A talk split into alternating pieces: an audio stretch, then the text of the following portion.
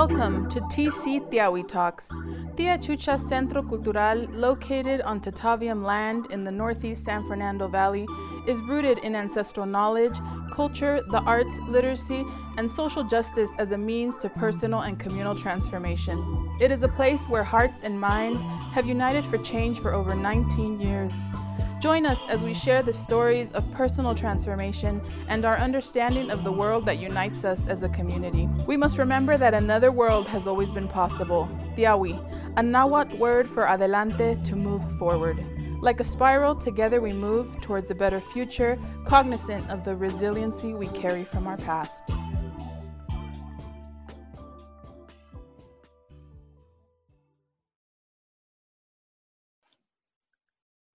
It is recording. Hi, everybody. Um, this is a episode of Tiahui Talks. I'm very excited to have our two guests today. Um, my name is Rebecca. I am a coordinator at Tia Chucha's. Um, and today uh, we're going to talk a lot about uh, queer identity of Chicana or Latinas. And um, and I just wanted to start off with saying my gender pronouns um, are she, her, hers and I identify as a queer Chicana. Um, and I really appreciate our guests today. Uh, I think this topic just spoke like a, uh, I can relate to this topic. I'm really excited to talk to y'all to expand, you know, what you found with your research. Um, so if y'all can introduce yourselves and what what your gender pronouns are and like what program you're coming from, um, please feel free to do that. Yeah, um, I guess I, I can start. Uh, my name's Karen Ugarte. My pronouns are she, her, hers. Um, I just graduated from um, CSUN from Cal State Northridge uh, and Masters in Masters of Social Work program. and um, yeah, I'm excited to be here. Thank you for having us, Rebecca. I'll go next. I'm Jessica Saldivar. My uh, pronouns are ella, she, her, and hers. Um, I'm first generation uh, Mexican, and I also graduated from CSUN with my master's of social work. Um, and Karen and I were research partners for our uh, graduate project. And I'm super excited to be here as well. Thank you, Rebecca, for having us. Thank you. I really appreciate you, both of you. Um, so maybe we can start off by if y'all want to open up your um, presentation so we can see um, what it was and what your findings were and everything? Our research uh, project, our thesis title was or is Quien Soy Yo, Queer Latinx Women Navigating Identity, Family, and Community. Um, so we got this um, when we were in the process of, you know, getting approved we got told that graduate projects must be written in the English language um, this policy is completely racist and we like to acknowledge that as the quote unquote exception. Um, this thesis became reality through the challenges we experienced in the process of interrupting coloniality within academia where the existing policies indicated that you know our graduate project had to be written in the english language. Um, yeah we felt strongly about keeping our title in spanish. Uh, we had a few reasons. Um, one that just changing it to English would unintentionally change the meaning um, and shift away from the intention and purpose of the project. And it was important for us that the title remained in Spanish because we felt it was essential to affirming and validating the voices of queer Latinx women who continue to face institutional barriers, homophobia, racism, sexism, and other isms. Additionally, it almost felt like we were um, not being honest with our participants because this was the title that we used to um, to advertise our, our survey and to get folks to you know participate and and let us hear their stories. So we felt like that was also an important factor. And when we hope our efforts encourage um, others to navigate through these inherently racist structures and to find empowerment. And really like to um, help also promote and hopefully they find opportunities to continue to deconstruct coloniality. Yeah, and our experience of living out our graduate project and the experiences of our participants are both acts of resistance and resilience. And you know, we're really thankful that we had supportive um, faculty, professors that really modeled uh, critical consciousness and supported us in this advocacy. Um, yeah, and I guess we'll we'll go into it. Yeah, let's dive into it. Um, so I'll start with uh, lived experience meets uh, research. So, ¿quién soy yo? So, I'm a first generation woman on um, this land now that it's known as the San Fernando Valley. Uh, my parents migrated from Mexico, and allowing myself to be authentic in every space I navigate has been truly a, a personal political journey. And it's something that I continue, I continue to uh, navigate through. Yeah, um, thank you, Jessica. I I also identify as queer. I'm also first gen. Um, I'm the first in my family um, to go to college, and um, I come from a single parent household. And just really hearing Jessica describe um, her her passion and her idea um, for this project was really what got me on board. And uh, what we found a little bit in, in the literature was that there was a large focus on gay white men and men who have sex with men, but there was a lack of attention to queer women and uh, more specifically queer women of color. And we want to recognize that um, not all queer women of color and not all uh, queer Latinx women um, have the same experience. Um, we know there's multiple forms of oppression due to intersectional identities uh, we want to recognize, like I said, there's no all encompassing experience, but there are similarities that we can draw from. And um, we hope that, uh, and, and, we hope um, to do that with our study and, and to promote visibility and connection to foster healing. Did you have a question, Rebecca? Sorry. No, I just was, that. No, I'm just thinking, man, that's great. okay, thank you. Yeah. So our research um, hypotheses really surrounded these two questions. Does ne- does identity negotiation impact well-being? And we kind of described identity negotiation as like code switching or deciding to verbally disclose one's sexual identity or um, or choosing not to. And does the degree of affirmation from family community influence identity negotiation? So me and karen um, hypothesized that lgbtq plus Latinx women will negotiate their queer identity less when having affirming community and family. So, how did the way we looked into it was um, we conducted an exploratory cross sectional quantitative study. Uh, we distributed our survey uh, electronically. It was voluntary. We primarily used social media, although we did post flyers at places like Tia Chucha's. And um, the survey focused on demographic information, social impacts, aspects of identity. We used an existing scale uh, by Cheek and Briggs. And overall, the survey consisted primarily of five point Likert scale questions. And we also had uh, three open ended questions, which I have to say were my favorite part of the study. Yeah. And Karen, rem- uh, remember we brainstormed using our own lived experience uh, for some of those questions. So we kind of like reflected on our own experience as, you know, queer Latinx women, and we were able to create some of those questions uh, around our experience. Yeah, um, yeah, that's that was our process, and it was really cool and uh, insightful, like to to get to brainstorm these questions together and yeah it was i think that was also a fun a fun part for me in, in research. yeah. Um, so for uh, demographics, so we had over 700 respondents in about four weeks at the beginning of, of this year, um, January through February uh, approximately. Uh, the respondents were from 34 different states, the majority being um, Western states. And of, of the over 700 participants, um, we had a working sample of 459. And these are the folks that completed the survey to its entirety. Um, most of our participants um, identified as first generation Latinx people.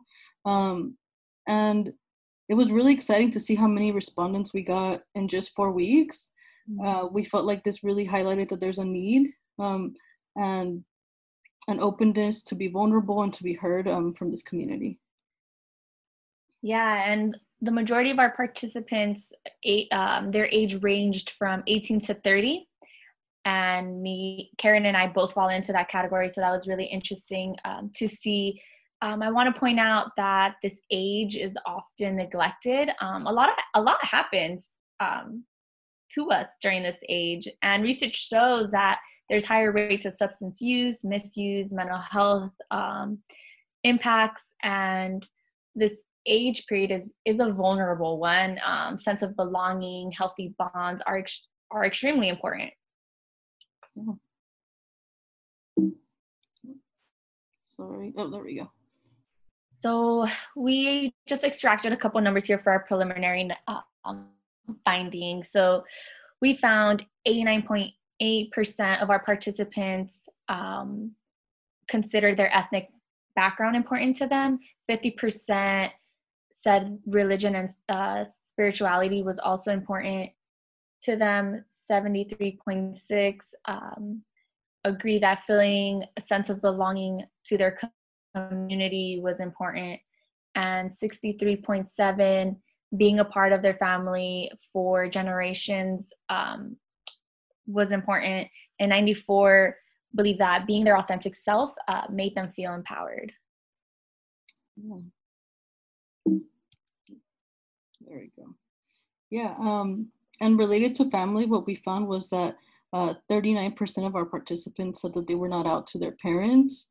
Um, 37.2 said that they were not out in their place of worship. Uh, 53 were not out to their extended family. Uh, 93% said their friends' attitudes towards LGBTQ individuals um, are positive. 51% um, stated that their families' attitudes towards LGBT individuals are negative, and 84% of participants reported that they felt safer um, when pl- public places display LGBTQ um, symbols. And we also posed questions which allowed participants to elaborate on their identity shifting experiences in other settings, like in education, the workspace, um, healthcare, and others. Um, we're just not uh, highlighting some of those here today.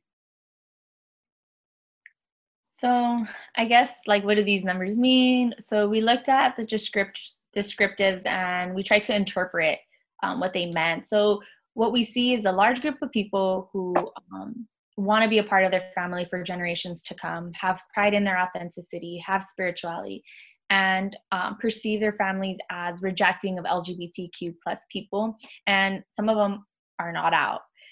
We ran multiple statistical regressions. It's kind of looking at two questions and seeing um, if they correlate. So we wanted to focus on today is we saw how spirituality increases among participants when um, sorry spirituality increases among participants there are also able to be more likely out to their family. It's common that you know spirituality may continue to align or not align with their family um, of origins beliefs. So what we can what we can interpret is that one's coming into their own personal values, faith, meaning, and despite the level of affirmation they receive from family and community, um, they remained empowered to live with authenticity and find purpose, liberation, mean uh, and meaning through their source of spirituality.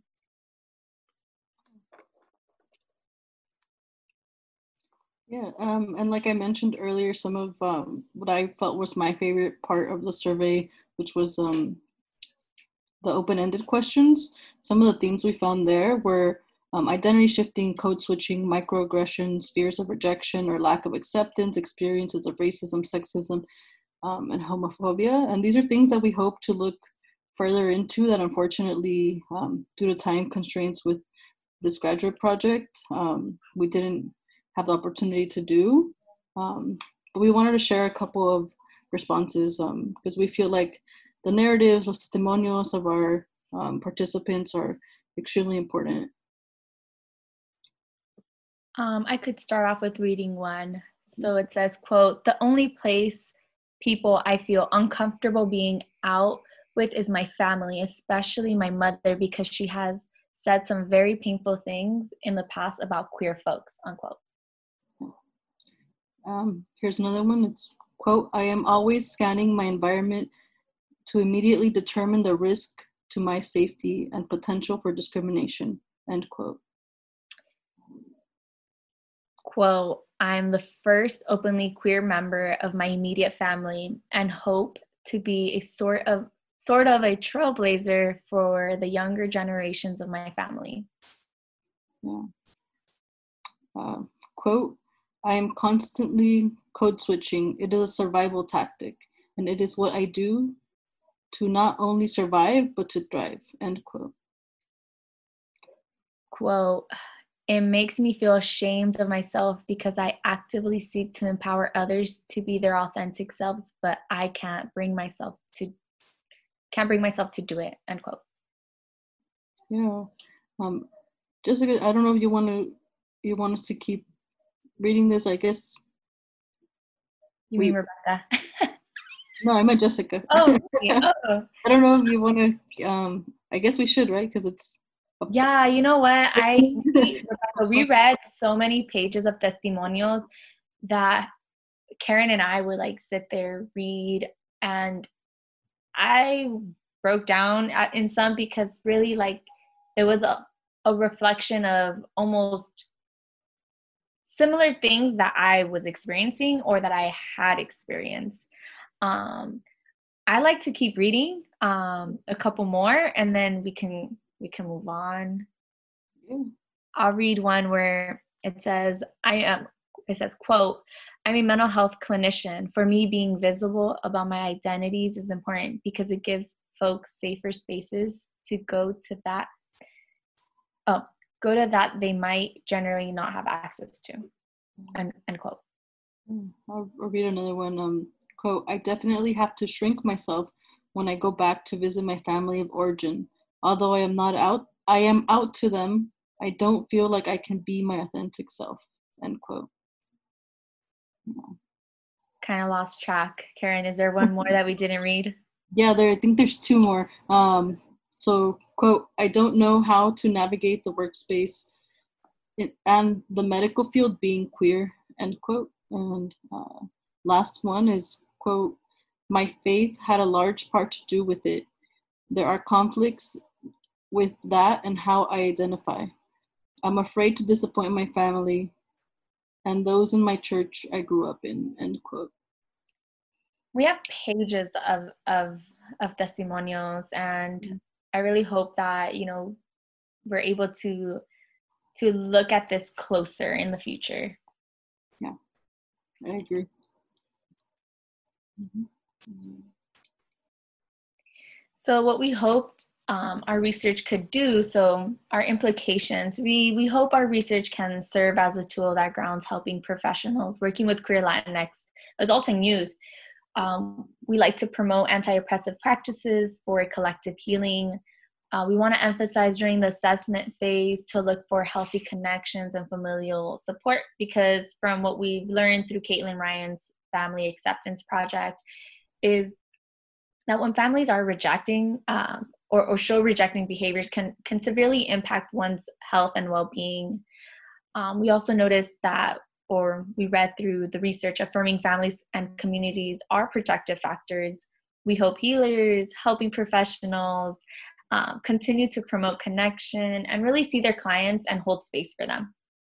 One of the one of the uh, uh, so Brene Brown's uh, definition of, of, of connection really grounds our work. We really we really like what she says. She says uh, connections is the energy that exists between people when they're seen, heard, and valued. When we can give and receive without judgment, it nourishes and strengthens relationships.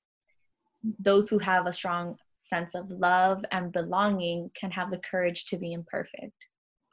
Overall, um, our journey has been extremely healing, affirming, uh, for Karen and I. Uh, we really hope that if there's any participants listening um, um, or, or, or come across our thesis, uh, we want to say like, we see you, we hear you.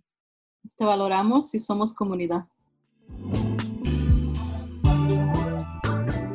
I wanted to ask you, uh, um, kind of related, I think, but I kind of was curious with um, with the the what y'all ter- um, shared with coloniality, and what do you mean by how? What do you mean by that, and how does that impact your research. Yeah. Wow. Do you want you want me to start? Just Yeah, go ahead, Karen.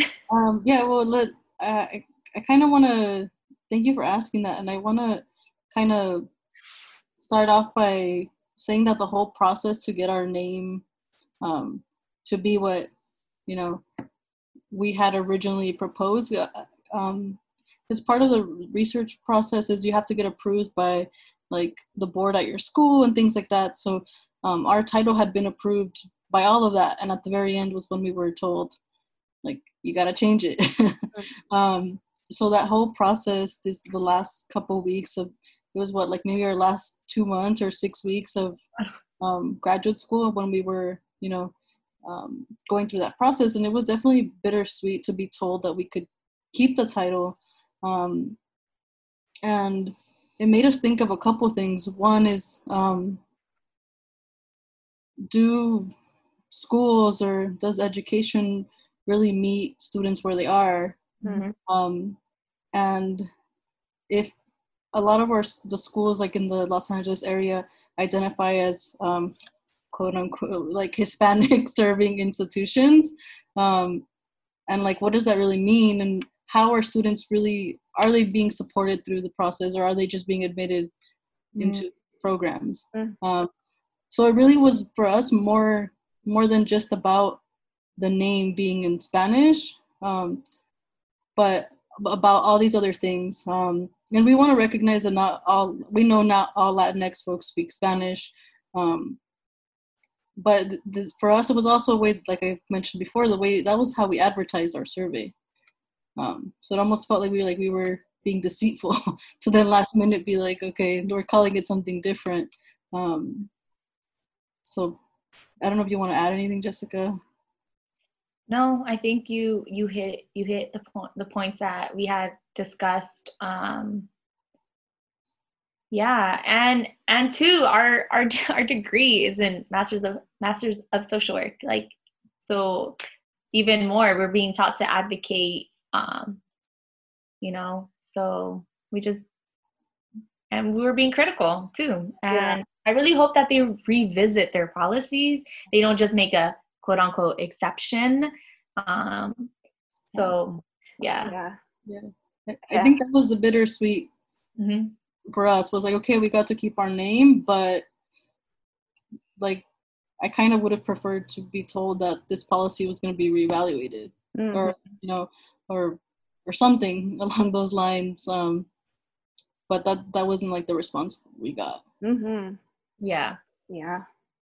It's like it's uh, messed up. I mean, I'm kind of like we're not su- not surprised that this happened because I, I feel like back when I was in grad school, um, somebody I think I'm pretty sure somebody was trying to do their title in Spanish and it didn't happen um, because of this restrictions that this ivory tower has and um, it just like goes to show like um, why like this is supposed to be a research is supposed to advance like you know the the knowledge.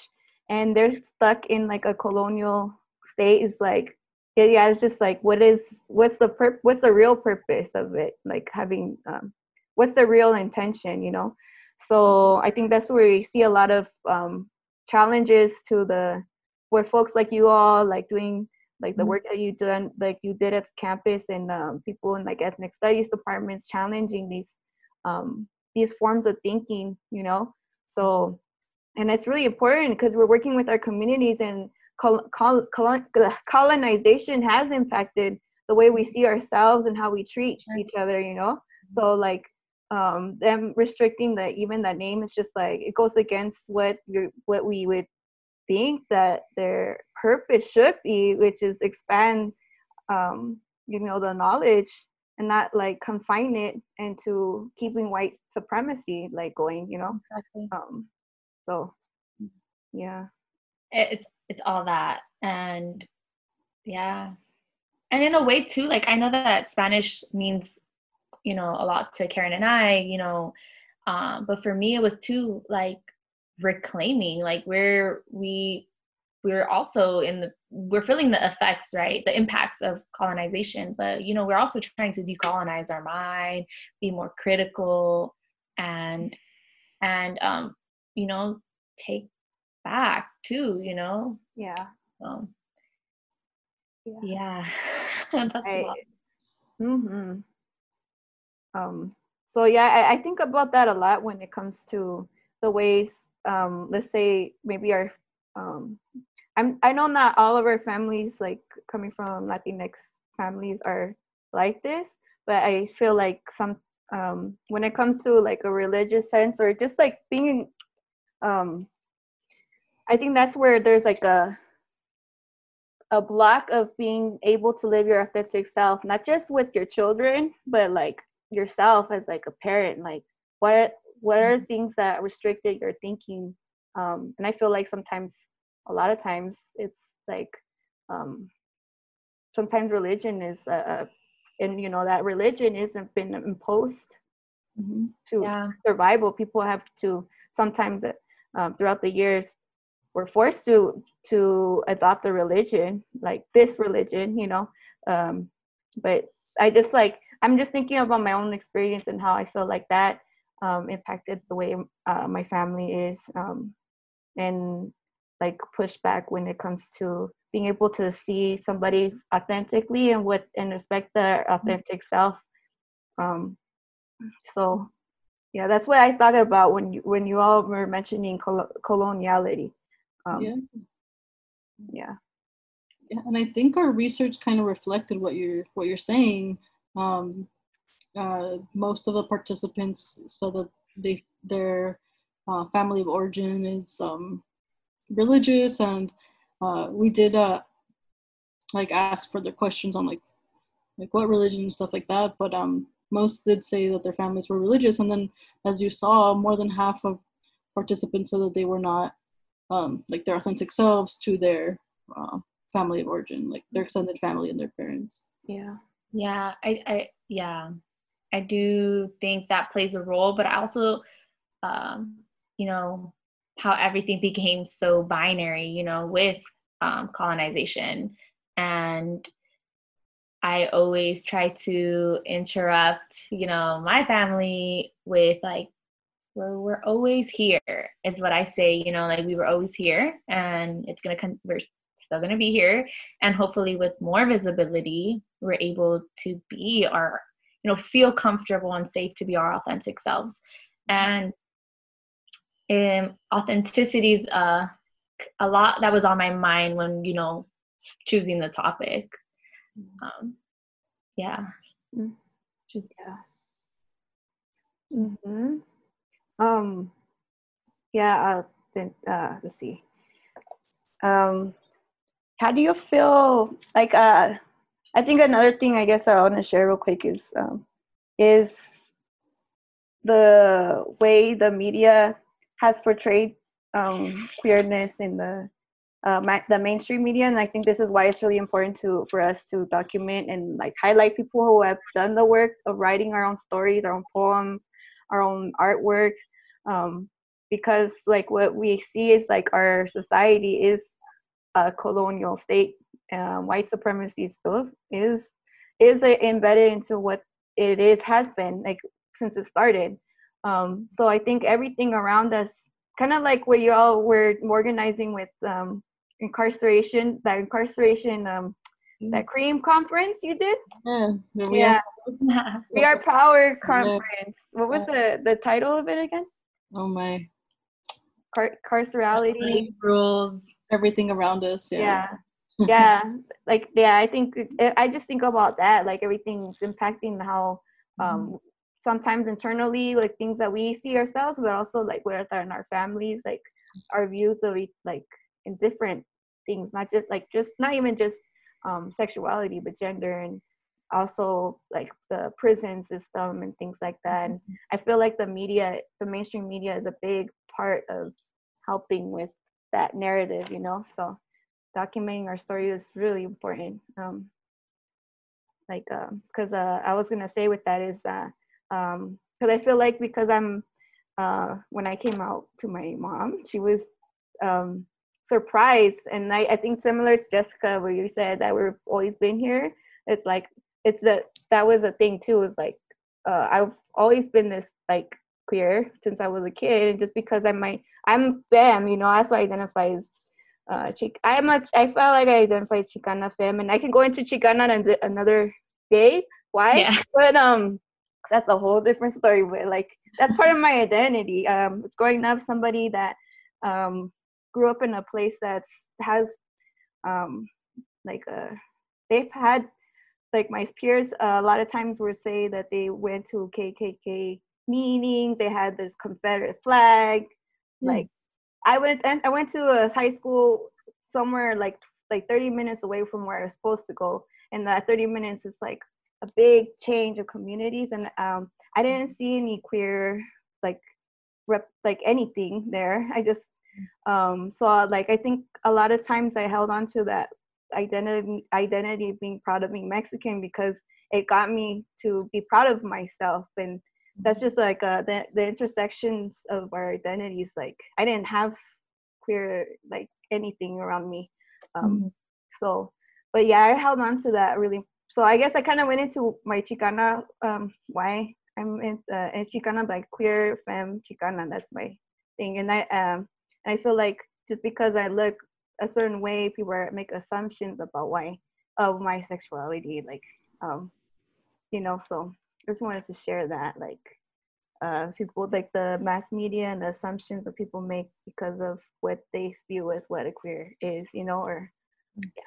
So kind of went off the tangent. No, no, thank you for sharing. Um, when you speak, I like I also feel, um, you know, and I really hope that um, visibility becomes more, more. Um, I don't know, is the word inclusive? Like there's more representation of you know of of what you know queer latinx or you know um, kind of the the system our family system and yeah i don't know where i was going with that but, but it's it's it's for me too i feel like um i kind of came out like older, like not that long ago. And um, I always felt it, but you know, realizing my intersecting truths um, and seeing the intersecting similarities, like with you or with Karen and the research, like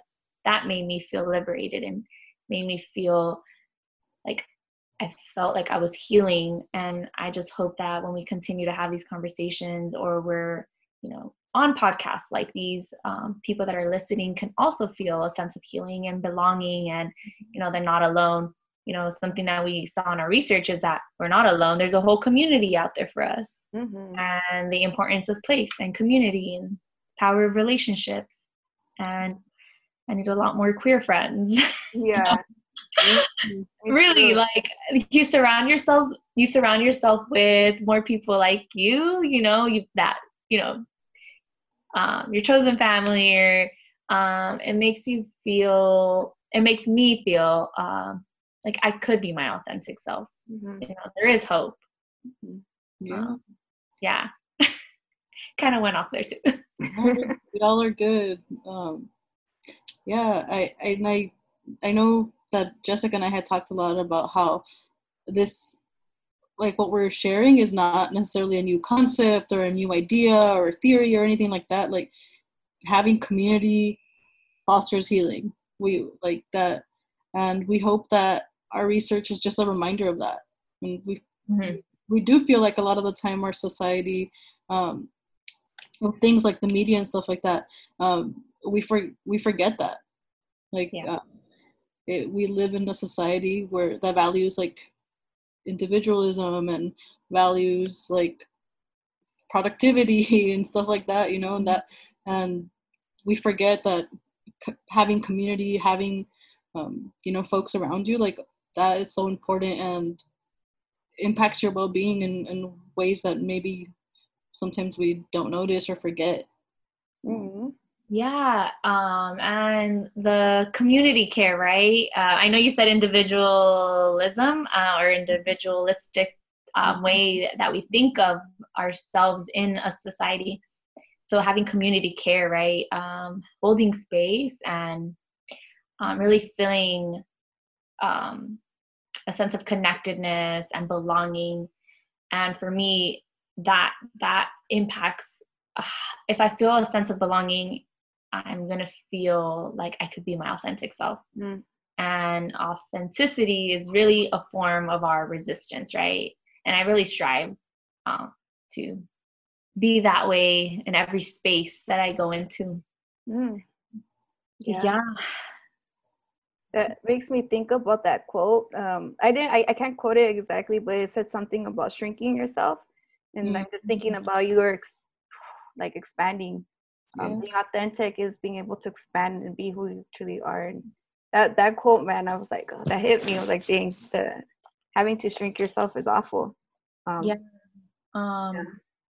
I know. Um, just um, thinking of that when you said like shrinking yourself really makes me reflect on how going into this program we had to pick this this topic right? We had to choose our topic the first year. And i really felt like alone. Like i felt alone. I felt like no one was going through what i was going through.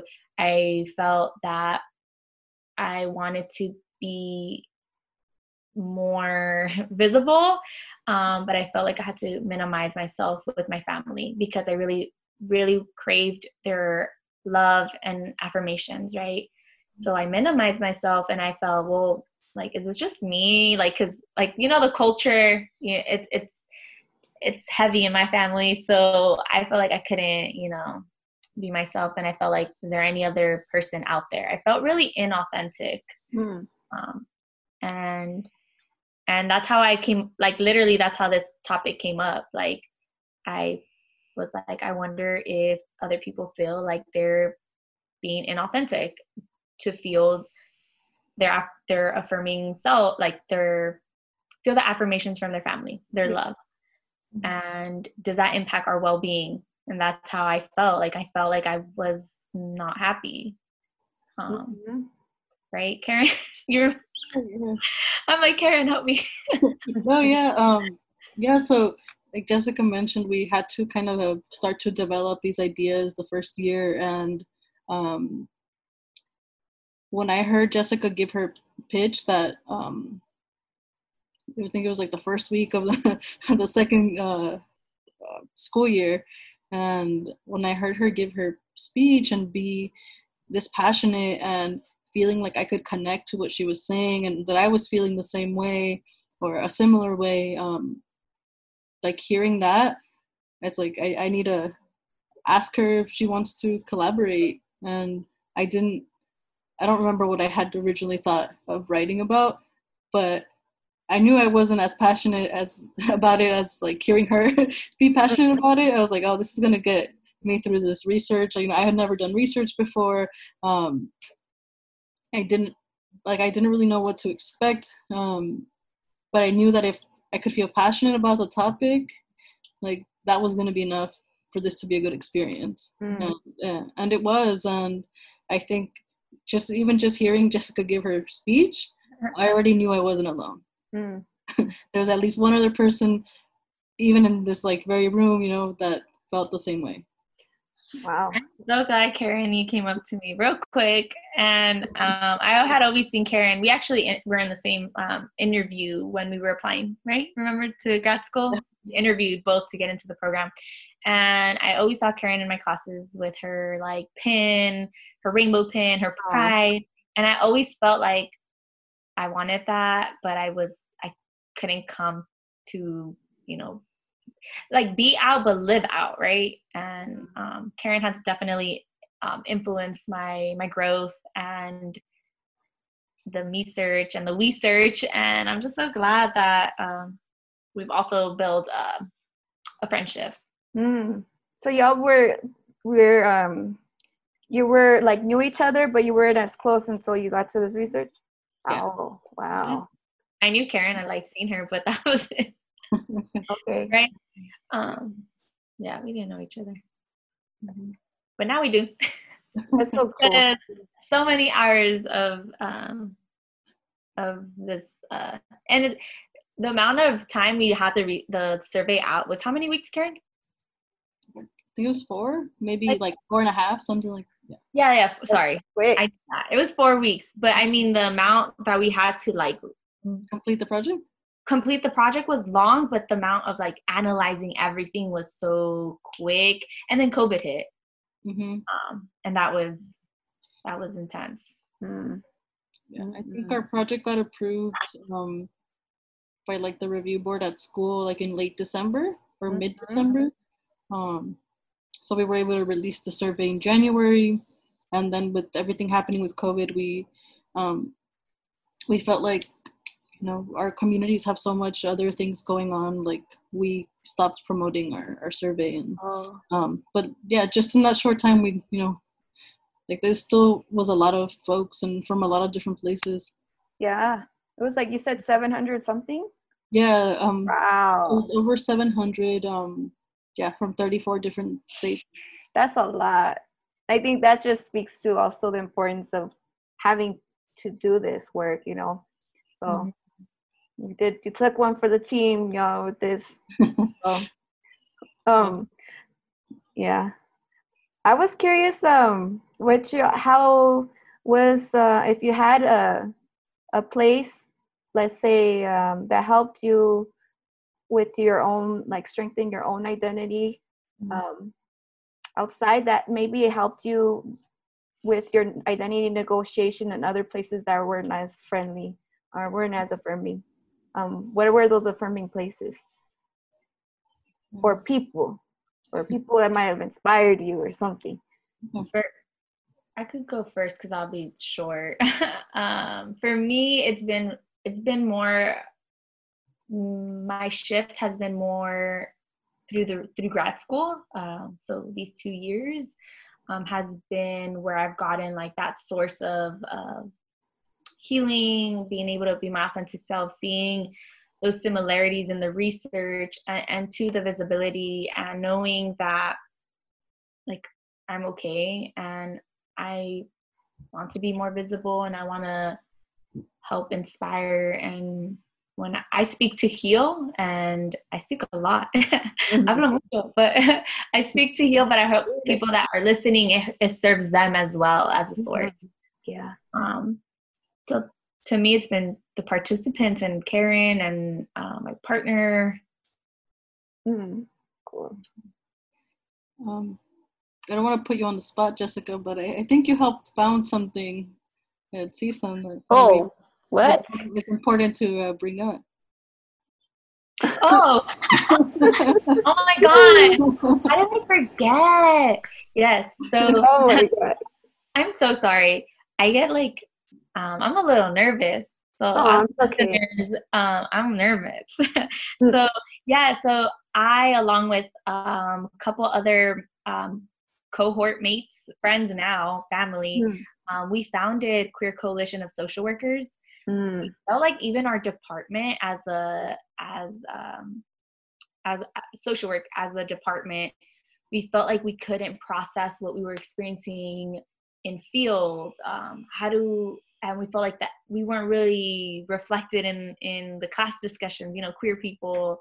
And so we carved a space um, in our program and we formed queer coalition of social workers where we could you know not only um, be a system of support, but also we um, we're building curriculum for professors, you know, and we also provided um, out of the classroom uh, educational experiences that surrounded on like queer specific topics.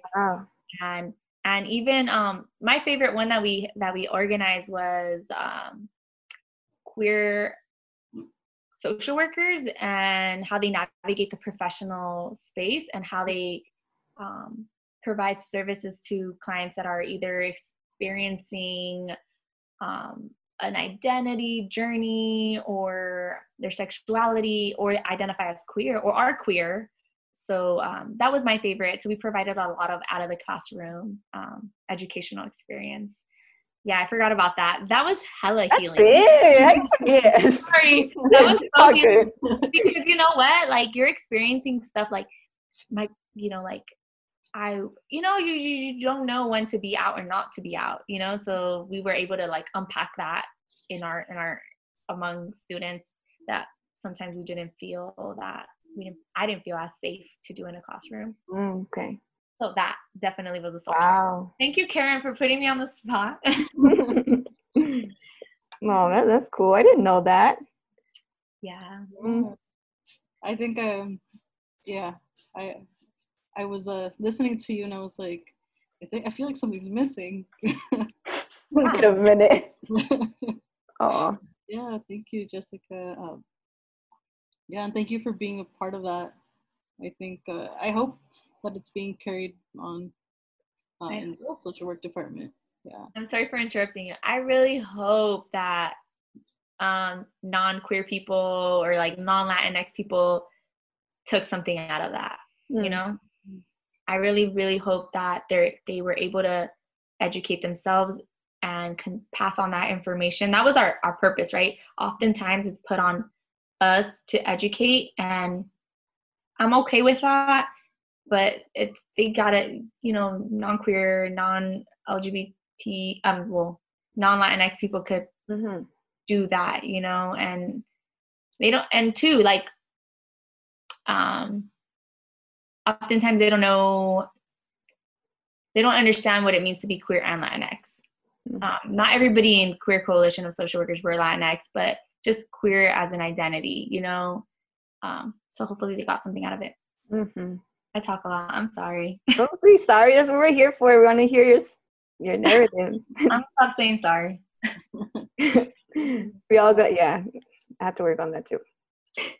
Thank you, Jessica. Um, Rebecca, to your question, um, yeah, I think I had, I had, I guess, two really important people in my life for me. Um, one of them being um, my older brother. Um, he is gay and he came out um, long before me. Um, I think he was like in high school or like maybe his last year of middle school. I'm not sure uh, if I remember correctly, but um, yeah, he kind of like paved the way for me. Um, and even then, it took me um, some time to feel, um, I guess, safe or I think the feeling feeling scared didn't go away, even though, um, like I said, like my brother kind of paved the way, and um, I feel like my mom was a big support to to him and, and to me as well. Sorry, there's an airplane flying over me. I don't know if y'all could hear it, but um, yeah, I found a lot of strength in um, in how uh, my mom like pushed me to to be my authentic self Mhm. um and i she did a couple things um i think two of the the memories that like stand out are um uh, going with me to cut my hair Mm. was one of them um you know, politics of hair um, Yeah. yeah um she went with me to cut my hair and i think one of the things that had been holding me back from cutting my hair was that um you know w- women with short hair often get stereotyped as being queer. Mhm. um and i think i was kind of afraid of that for for some time. Uh and she just she went with me and she was like you want to do it? Just do it and you know just supporting me through that and uh so that was one. And then another was um was going to to a wedding with some uh friends and family that like I grew up with. And I hadn't necessarily like you know called them all up and was like hey I'm queer. Like um I never I never did that. And it, I was going with my partner to this wedding and I was like mom I don't know what to tell them. Like what do I say to them? Like Oh. and she's like well just say how it is like say this is you know this is your partner. Aw. and you know if, well if they don't take it well like that's on them. And maybe there's room to talk and maybe maybe there's not depends on where they're at right? Um and like just her telling me that well and me like i don't know i i guess i like i was just i was scared so i didn't really think like it could be that easy to just be like this is my partner and let's see what happens um and just like having her support and like her um you know like kind of like kind of pushing me to to be authentic with myself and Mm. like th- those were things that I found like empowering and um yeah That's beautiful. Oh man, I'm so glad that both of your it's within your family that you're affirmed for who and seen for who you are. That's beautiful. Thank you, thank you for sharing. Thank you both for sharing that. Yeah. Yeah. I always love when, when you share about your mom. It just gives me so much hope. And I think um, I'm so glad that you're able to share. And um, yeah, super healing for me. Mm-hmm. Go, mama. yeah Sounds badass. Wow. thank you both of you Mm-hmm. Um, yeah, I'm so glad that we're here in this like space, um, free of judgment, you know, holding space, and we're able to really like witness how resilient, you know, we are, and how how we're human, you know, and um, you share a lot that that was in this um in our research, Karen, like the safety part, right? We saw that people don't don't um, verbally disclose because of safety, or don't or avoid certain places because of safety. Mm-hmm. Mm-hmm. and sometimes that's avoiding you know your family of origin for a lot of folks Mm-hmm. A lot of work that needs to be done, huh? I wish y'all could see uh, Karen's hair. It's so on point. It is. Yeah, your hair is on point. oh thank No, you That's the first. Uh, my partner um, has short hair as well, and I know that my. Um, not trying to put my dad on the spot, but I know that he's probably made a comment or two, and I'm always like, "Dad, like, pero que no like the señoras have short hair too?" Oh yeah, that's true. Like, I've known so many señoras, so many tias with short hair. Mhm. So I, I'm interested in this. Uh, what is it? Um, politics of hair. Oh yeah. yes yes and um i think i've mentioned before but yeah that whole señoras with short hair it's like it's just the way that like women are sexualized you know Mm-hmm. how that changes throughout your lifespan and like when you're older i guess like you know That's a, people don't care about that i don't know Oh dang. that's a good, That is that's a good point.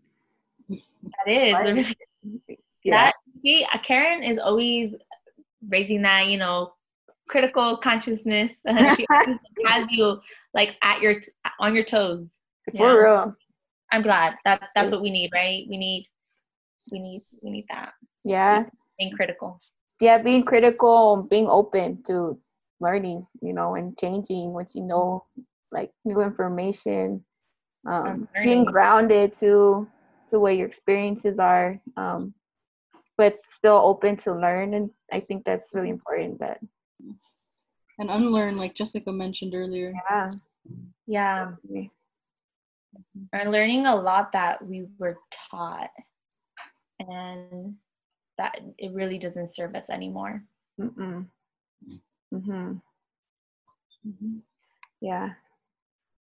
Um yeah, it makes me think about like being the um which I feel like I've I've learned this in uh like I've learned those things uh about being your authentic self and um being um being who you needed when you were younger kind of thing like seeing that uh, like right now and I learned that from um being in queer spaces um so i think that i i it just seems like yeah a lot of the work needs to be done but a lot of people already have been doing that work of carving out that's like what you were talking about jessica carving out that space is so important when you're when it's when it's uh yeah when it's needed for sure all over the place.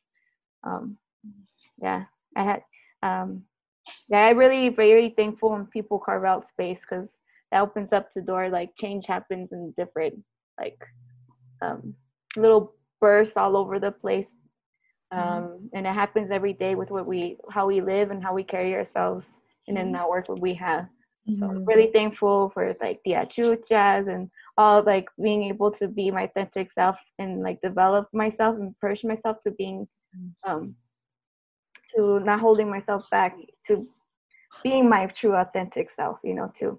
Um, Yeah. Yeah.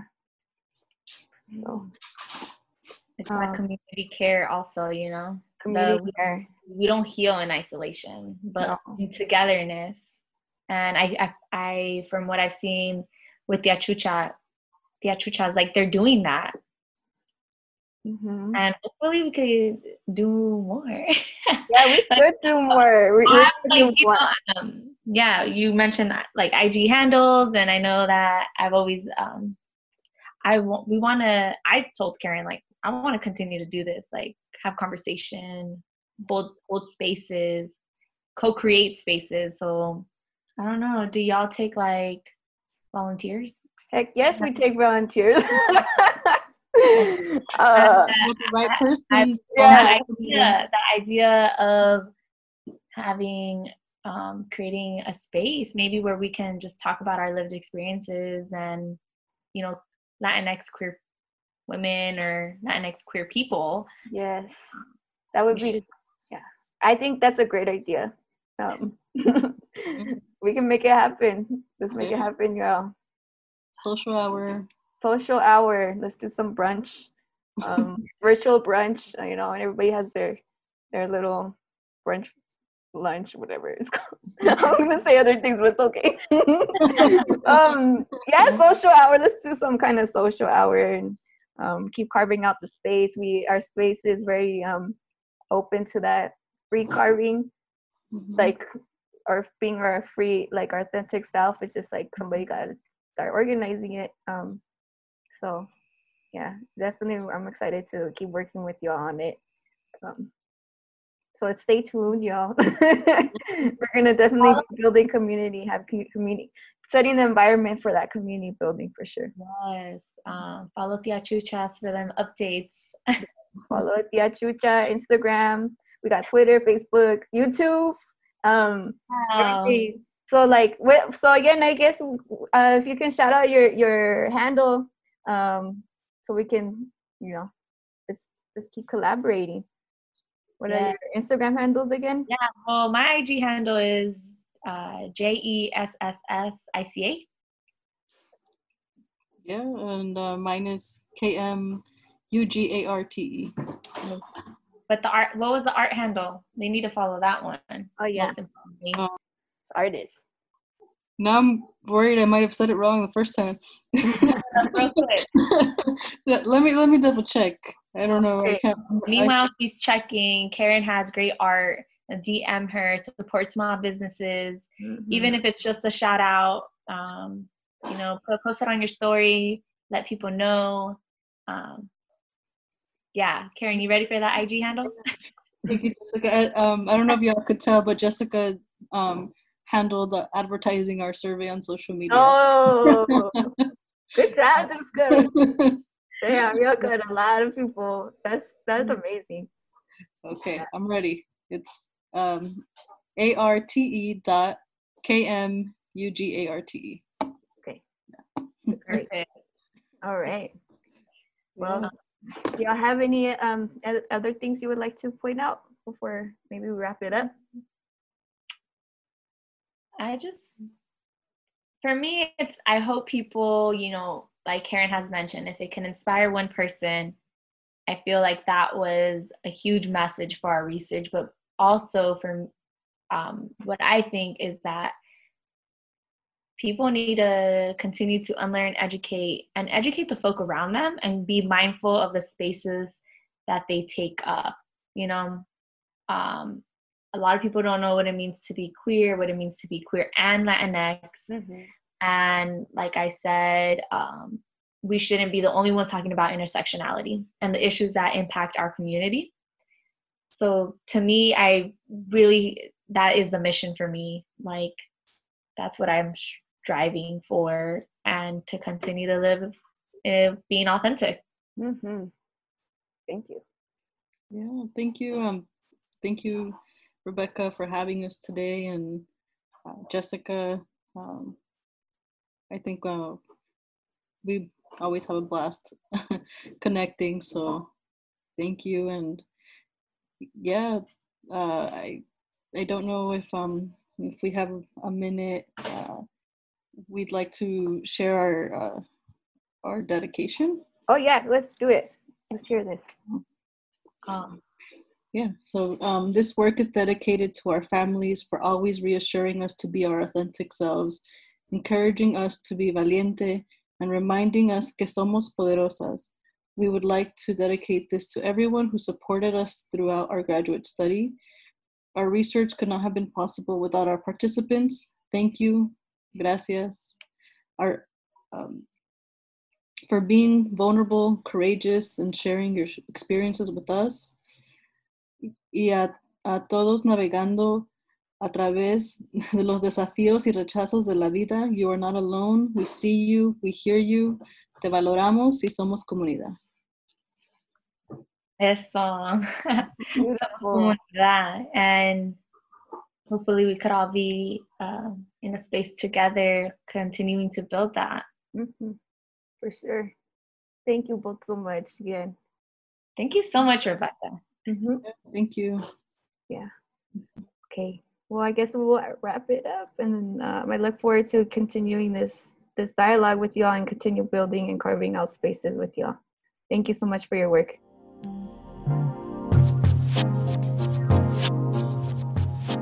Thank you again for joining us. Please remember to subscribe to our podcast and follow Tia Chucha's on social media. Please support our online bookstore. You can find the links in our podcast bio. Stay safe, stay creative. Tiahui.